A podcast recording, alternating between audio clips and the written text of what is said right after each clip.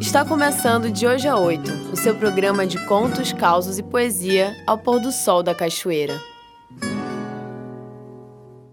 De hoje a oito vai cutucar os seus ouvidos com leituras dramáticas, entrevistas, indicações de eventos culturais, música e outras doces provocações, em prosa e poesia, dessas terras da Bahia. Hoje, apresentamos o conto Quando a Lua Fecha os Olhos, de autoria da escritora cachoeirana Aidil Araújo Lima.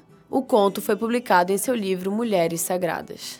De cachoeira para cachoeira, quando a lua fecha os olhos. Quando a lua fecha os olhos. Quando a lua apagava o escuro, os caminhos ficavam cegos. Ele chegava às escondidas e nem via o gozo. Invejava as outras, tinha o gozo da lua no corpo, a luz acordando fantasias, descobrindo mistérios. Com tantos destinos, escolhera esse de demoras da lua. Haveria amor assim sem sombras? Revelar o coração sem revelar o corpo? Agora ele era morto. Sentiu a dor no escuro da mesma maneira que amava. Até as lágrimas ficaram grudadas na lente de seus óculos, embaçando as vistas, embaçando as feridas. Apesar do olhar de coruja, era bonita, alta, magra, muito magra, de cor negra, cabelo sempre esticado. Esperou a lua desmanchar, a luz tanto tempo e sua despedida. Seria também depois, depois que a família despejasse as lágrimas no túmulo. Dia seguinte se despediria sem suspeita. Escolheu o vestido vermelho. Ele gostava quando ela vestia. Não podia ver no escuro. Só as mãos tocavam na seda colada ao corpo. E ele dizia ser muito excitante. Amanhecia. Animais passavam com mercadorias para a feira. Pensou que esta seria uma boa hora. Saiu e pediu carona a um feirante. Desfilou no lombo do jegue, pela cidade, colado ao corpo do homem. Sentiu sua força de mexer na terra, um súbito arrepio. O cheiro do homem embriagou-lhe os sentidos. Era cheiro de suor de homem na luz do dia. Ela viu as fantasias nascendo em seu peito e o agarrou com tanta força que ele precisou dominar os pensamentos. Como é bom abraçar um homem na luz da manhã, misturada com alimentos frescos, e ele a carrega e põe no chão, descalça.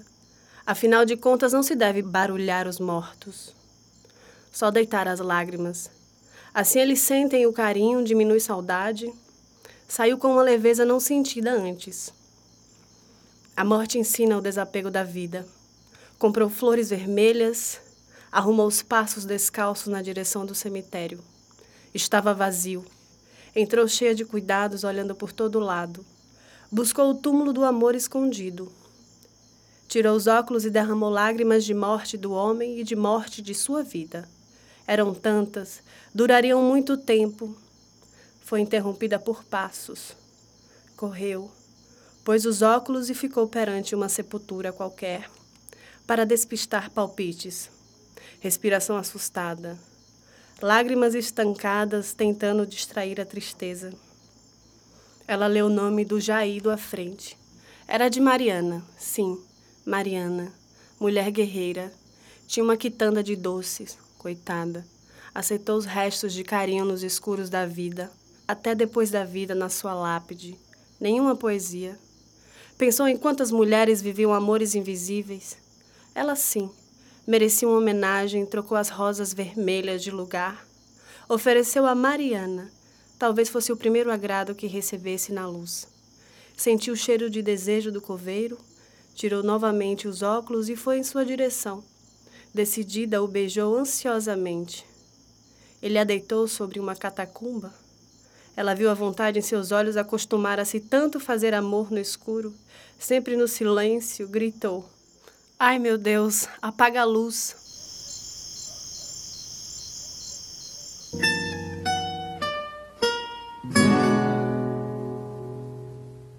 De hoje a oito agradece a disponibilidade e acolhida. Somos muito gratas pelo privilégio de poder ler as suas histórias e compartilhando com a cidade de Cachoeira, que é também terra-mãe.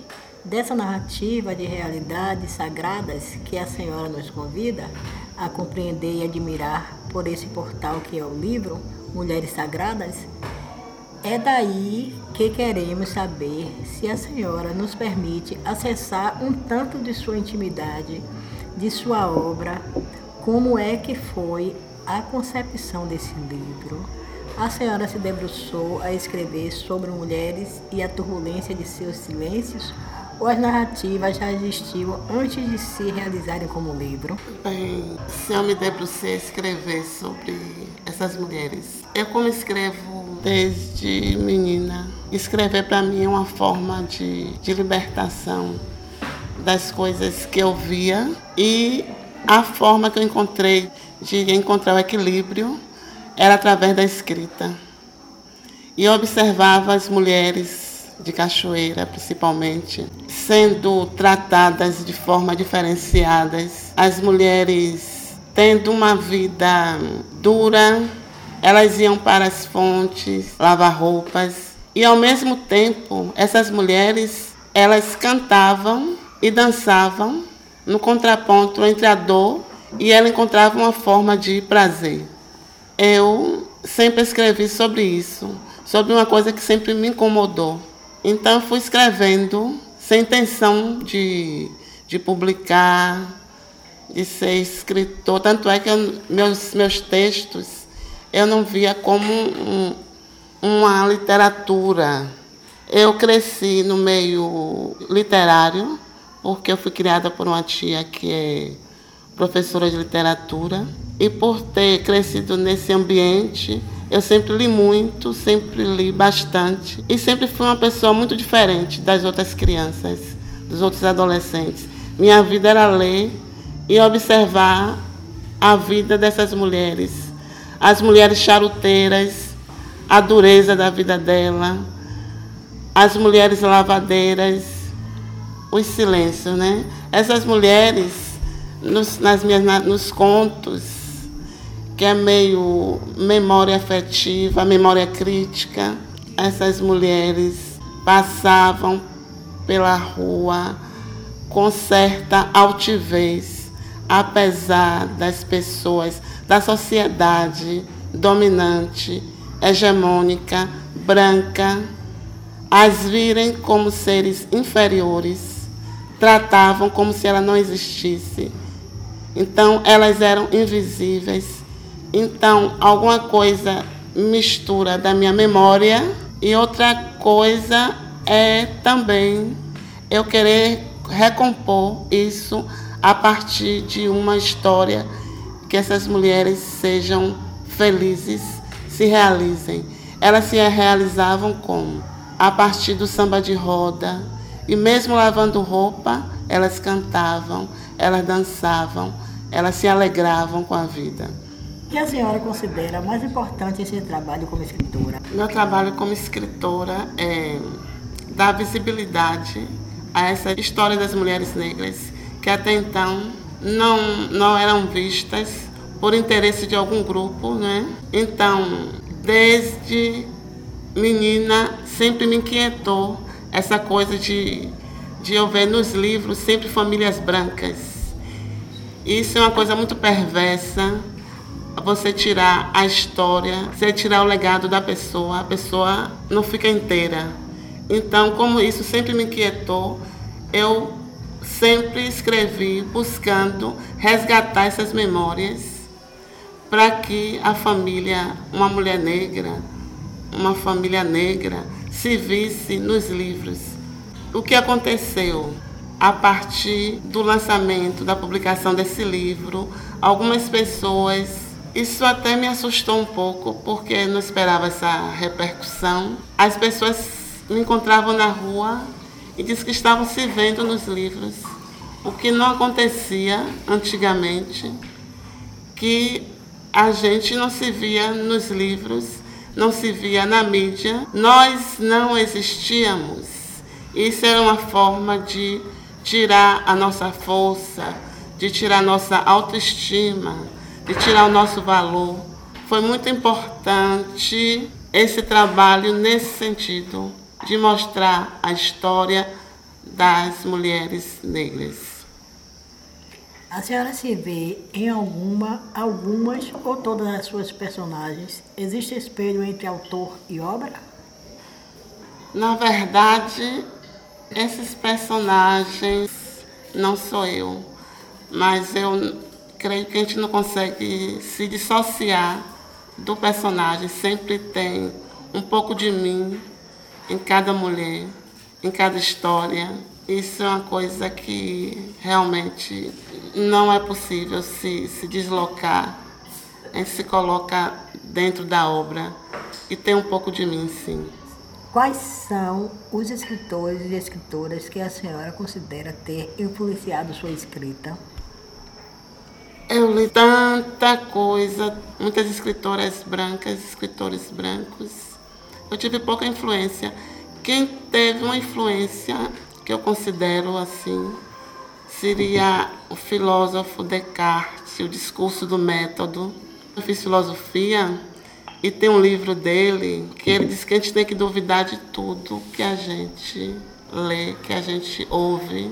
Isso aí foi muito forte para mim, porque eu comecei a duvidar dos livros que eu lia, que eram histórias ditas, escritas, eram palavras de uma classe hegemônica branca que não tinha interesse de mostrar a realidade de uma outra classe que ele queria manter de uma forma subalterna. Então, como eu consegui, como eu comecei a duvidar dos livros que a gente tem como verdade, mas na verdade não são não são verdade as coisas que estão nos livros. Alguns livros não falam a verdade. Por isso que eu escrevi desse jeito, uma outra forma de literatura, que eu achava até então que não era literatura, porque era diferente, porque eu duvidei de tudo que eu ouvi. E outro, outra influência que eu tive foi Gabriel Garcia Marques, Cem Anos de Solidão. Ele fala de uma outra realidade, que não é essa realidade que a gente vê nos livros que eu tinha lido até então. A senhora possui mais algum livro a ser lançado para os próximos meses ou ano? Eu tenho dois livros prontos, na verdade. Agora, a dificuldade que eu tive para lançar esse livro, primeiro, que eu tive que pagar editoração, tive que pagar tudo. Então, eu enviei esses livros para concursos. E como os concursos têm que ser livros inéditos, eu estou esperando o resultado para depois começar a juntar dinheiro. Eu espero que ganhe, né? Para encerrar, a senhora acha que a literatura, de alguma forma, nos ajuda a viver? A escrita e a leitura servem de quê? E a narrativa?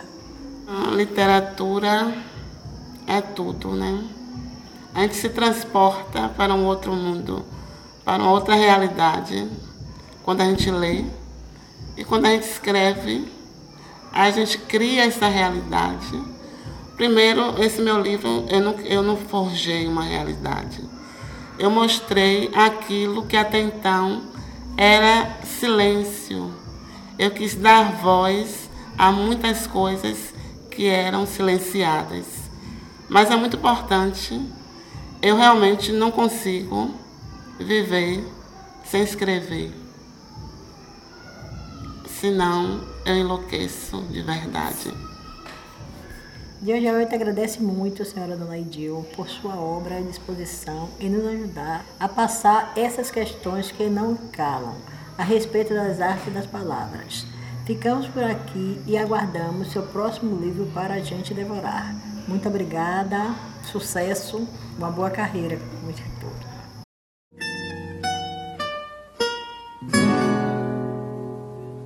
Agora convidamos você, ouvinte do De Hoje a 8, a enviar os seus contos, causos, poemas para serem entregues nas ondas sonoras ao pôr do sol da cachoeira, através da rádio Poste e web rádio Olha Pititinga. Envie seu texto para o e-mail contosdehoje8@gmail.com ou entre em contato através do telefone WhatsApp 075 991 589494. Repetindo, 075 991 58 9494. Agradecemos a sua atenção e aguardamos a sua participação nos próximos episódios. Encerramos o programa de hoje, dedicado à literatura de Aidil Araújo Lima, com samba de batatinha, Imitação.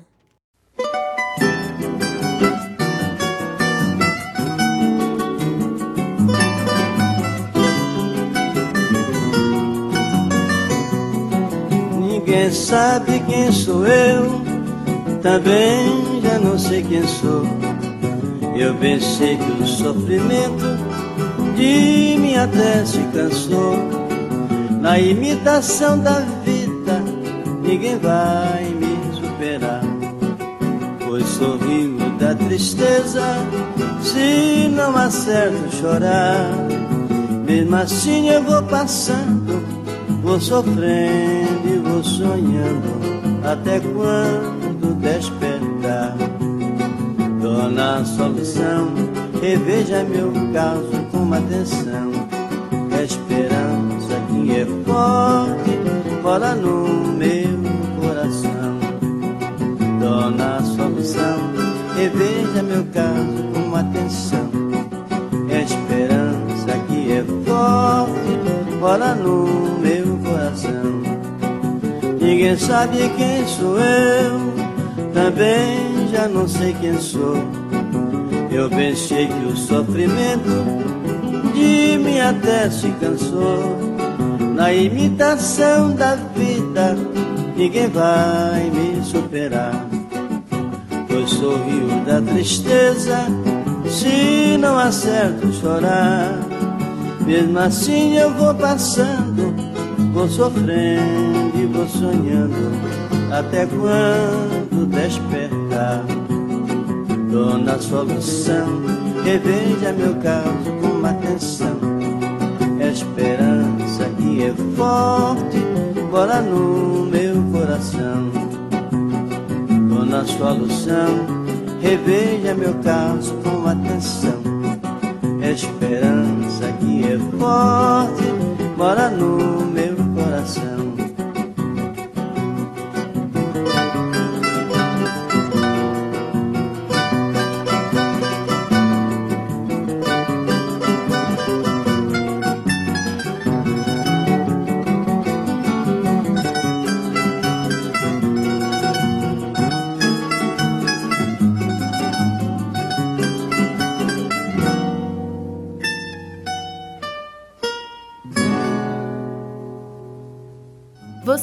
de hoje a oito o seu programa de contos, causos e poesia ao pôr do sol da cachoeira.